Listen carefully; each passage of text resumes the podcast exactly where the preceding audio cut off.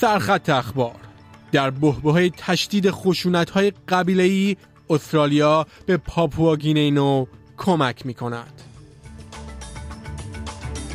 همسر رهبر اپوزیسیون روسیه در واکنش به کشته شدن همسرش گفت که به مبارزه ادامه می دهد. و هشدارها درباره غنی‌سازی اورانیوم توسط ایران بیش از مقدار مورد نیاز برای امور تجاری. عذر می‌خوام شنوندگان گرامی خیلی ممنون که تا اینجا برنامه با ما بودید. اکنون بسته خبری هفتگی منتهی به سهشنبه 20 فوریه را تقدیمتان می‌کنم. چهار نفر که بر اثر اصابت رعد و برق در باغ گیاهشناسی سلطنتی سیدنی آسیب دیده بودند رو به بهبود هستند. آنها زیر درخت نشسته بودند که سائقه با آن اصابت کرد. دومینیک وان بازرس آمبولانس نیو ساوت ولز می‌گوید که هر چهار نفر دچار جراحات مختلف شده و در وضعیت پایدار در بیمارستان هستند. All four patients were transported urgently to the trauma centre at Royal Prince Alfred and St Vincent's Hospital. Our four patients are age ranging from 19 to 36. Uh, two male patients and two female patients uh, suffering from burns in their backs and limbs and also presenting with cardiac symptoms. با عبور طوفان ها بین ساعت 11 صبح تا دو بعد از ظهر حدود 75 هزار صاعقه در 100 کیلومتری سیدنی توسط شبکه Total Lightning Weatherzone شناسایی شد. همسر رهبر اپوزیسیون روسیه الکسی ناوالنی قول داده است که به مبارزه شوهرش برای روسیه آزاد ادامه بدهد یولیا ناوالنایا در یک پیام ویدئویی نه دقیقه‌ای گفت که رئیس جمهور پوتین شوهرش را کشته و با این کار دو فرزندانش را از پدر رو بوده است. اما او گفت که تنها پاسخ به چنین جنایتی ادامه مبارزه همسرش برای روسیه آزاد و مرفه است. I ask you to share the rage with me rage, anger, hatred towards those who dared to kill our future. I address you with Alexei's own words, in which he believed very much. It is not shameful to do little, it is shameful to do nothing. دیمیتری پسکوف سخنگوی کرملین هر گونه دخالت دولت روسیه در قتل الکسی ناوالنی را رد کرده است او می‌گوید تحقیقات در مورد مرگ آقای ناوالنی مطابق با قوانین روسیه در حال انجام است. It is underway and all necessary actions in this regard are being carried out. But so far, the results of this investigation have not been made public and, in fact, they are unknown. به دنبال تشدید خشونت قبیله‌ای در پاپوا گینینو نخست وزیر انتونی البنیزی میگوید از او از این کشور حمایت عملی می کند. نخست وزیر استرالیا می‌گوید که دولت این کشور آماده کمک به همسایه خود در اقیانوس آرام است. این خشونت زمانی شروع شد که پنی وانگ وزیر امور خارجه و پت کانری وزیر اقیانوس آرام اعلام کردند که دولت در حال افزایش ها از این کشور با بسته ای با هدف رسیدگی به چالش های بهداشتی عمله از جمله HIV و مالاریا است. پلیس پاپواگینینو گزارش داده که در درگیری های منطقه‌ای در این کشور 26 نفر به ضرب گلوله کشته شدند. تعداد کشته شدگان از 53 به 26 نفر کاهش یافته است و پلیس گفته که آنها در شمارش اشتباه کردند. هفت منطقه دیگر آلوده به آزبست در سیدنی سناشایی شدند و به نظر می رسد بحران به کمرا گسترش یافته است. وزارت محیط زیست ACT گفت که توصیه شده است که این مارچ که به صورت محلی به بازار عرضه می شود بین مارچ و نوامبر 2023 به 24 کسب و کار و 27 تجارت در منطقه پایتخت فروخته شده است. EPA در حال بررسی یک زنجیره تأمین پیچیده است تا مشخص شود چگونه مارچ آلوده شده است. با این حال چاپر رئیس EPA درباره نسبت دادن زود هنگام مقصر هشدار داده است. پس از ورود چهر مرد با قایق به منطقه دور افتاده در غرب استرالیا ابو ریزوی معاون سابق وزیر مهاجرت می‌گوید که ورود قایقها تقریبا اجتناب ناپذیر است. آقای ریزوی می‌گوید که سیاستمداران باید مراقب بحث های ناشی از این وضعیت و لفظیشان درباره ورود قایق ها باشند او می‌گوید که این امر می‌تواند منجر به ورود قایقهای بیشتر شود به گفته او اهمیت دارد که مردم این وضعیت را بزرگنمایی نکنند I think we've got to remember we've got a very, very big coastline along the west. The sea between Australia and Indonesia is huge. The number of fishing boats that look almost identical to an asylum seeker boats is huge. The chances of a boat being missed is always there despite uh, the efficiency of our Navy. One or two boats will get through. That, that's just almost inevitable. And I think we just need to accept that rather than getting into this hysterical panic.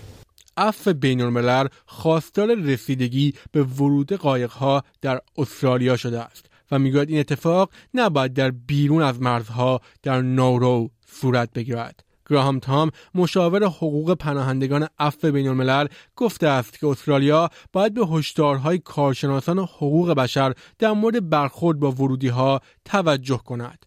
مقامات بهداشتی سازمان ملل می‌گوید کمبود سوخت و حملات اسرائیل دومین بیمارستان بزرگ نوار غزلا کاملا از کار انداخته است. سازمان بهداشت جهانی پس از یک هفته محاصره و یورش نیروهای اسرائیلی که در جستجوی شبه نظامیان حماس بودند از اسرائیل خواست به کارکنانش اجازه دسترسی به بیمارستان را بدهد.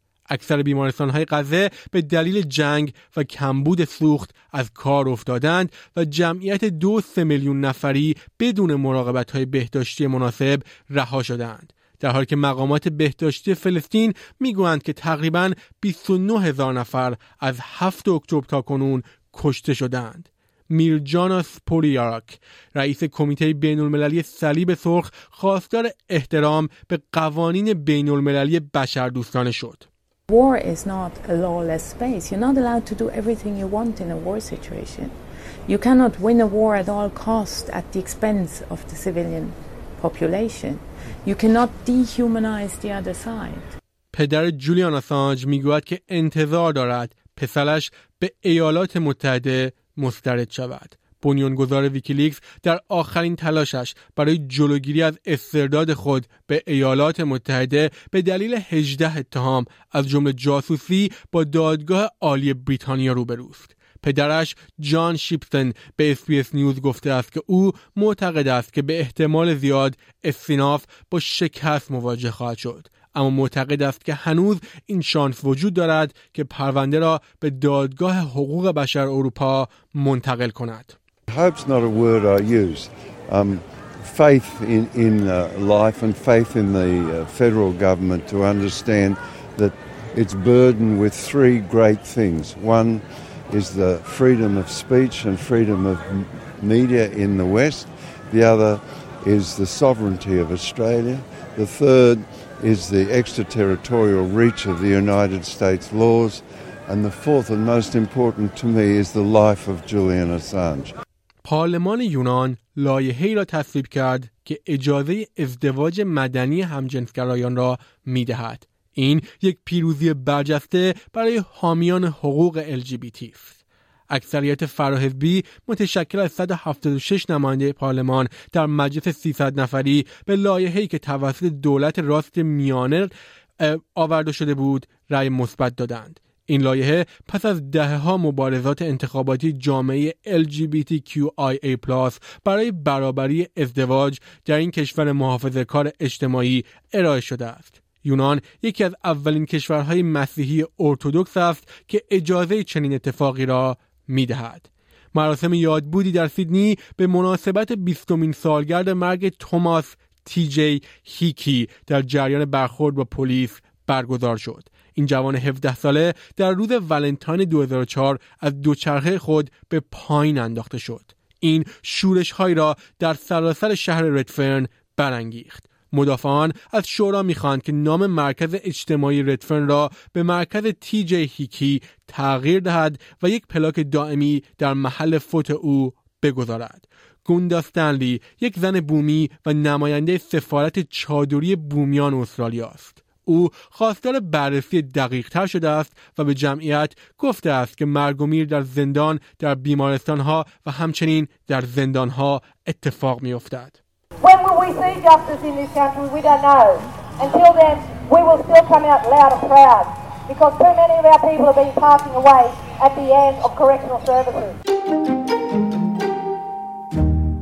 اکنون خبری از ایران.